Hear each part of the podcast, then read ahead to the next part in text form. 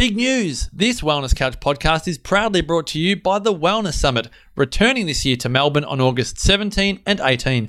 Early bird tickets and all info at thewellnesssummit.com. TheWellnessCouch.com, streaming wellness into your lives. Welcome to This Week in Wellness with Brett Hill. Real news, real health, real quick. Hi, I'm Brett Hill, and this week in wellness, alcohol advertisers are attempting to put a health halo on their products in order to attract increasingly health conscious consumers, whilst Instagram influencers have also been used in quote unquote underhanded alcohol marketing as researchers call for greater action.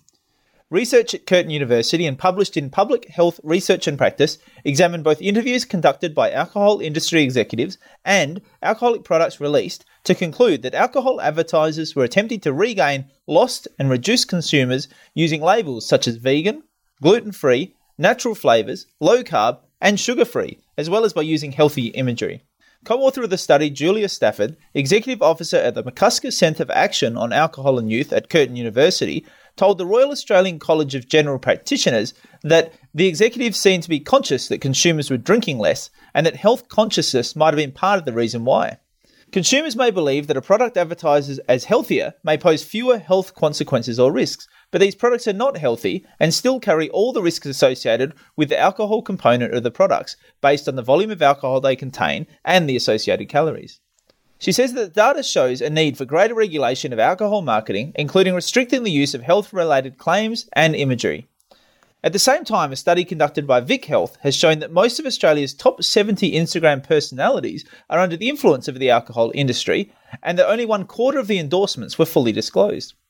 Vic Health's acting chief executive, Dr. Lyn Roberts, described the industry's use of social media as underhanded, and said the alcohol industry was employing tactics of big tobacco, using high profile influencers to make their products appear glamorous and sophisticated to young people.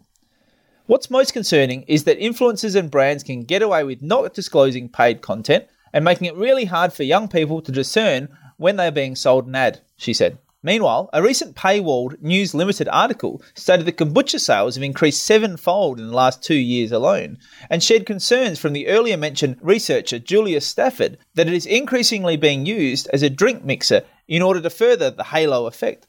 She stated that it doesn't matter what you put with it, the risks that come with consuming alcohol remain the same, including heart disease, cancer, stroke, and chronic health conditions. She also stated that kombucha loses any potential health benefit once a shot of booze is added.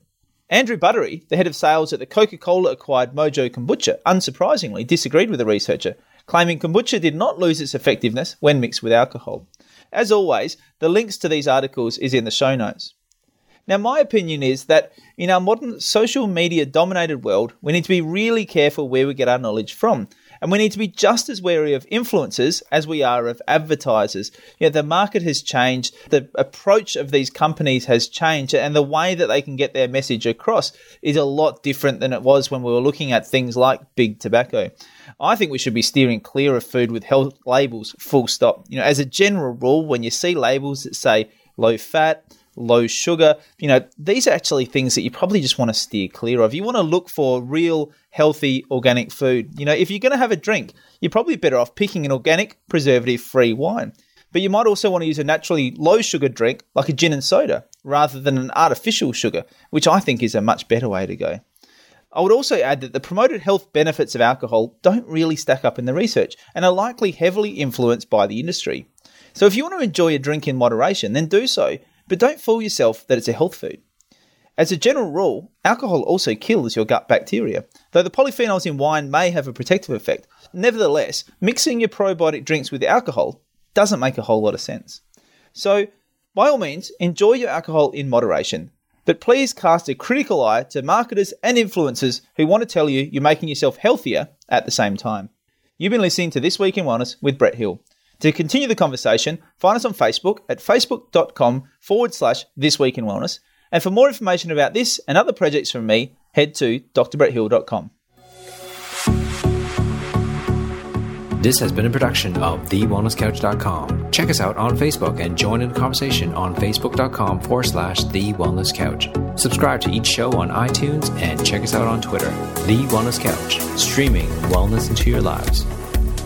Whilst the Wellness Couch presenter endeavor to provide accurate and helpful information to their listeners, these podcasts cannot take into account individual circumstances and are not intended to be a substitute for health and medical advice from a qualified health professional. You should always seek the advice of a qualified health professional before acting on any of the information provided by any of the Wellness Couch podcasts.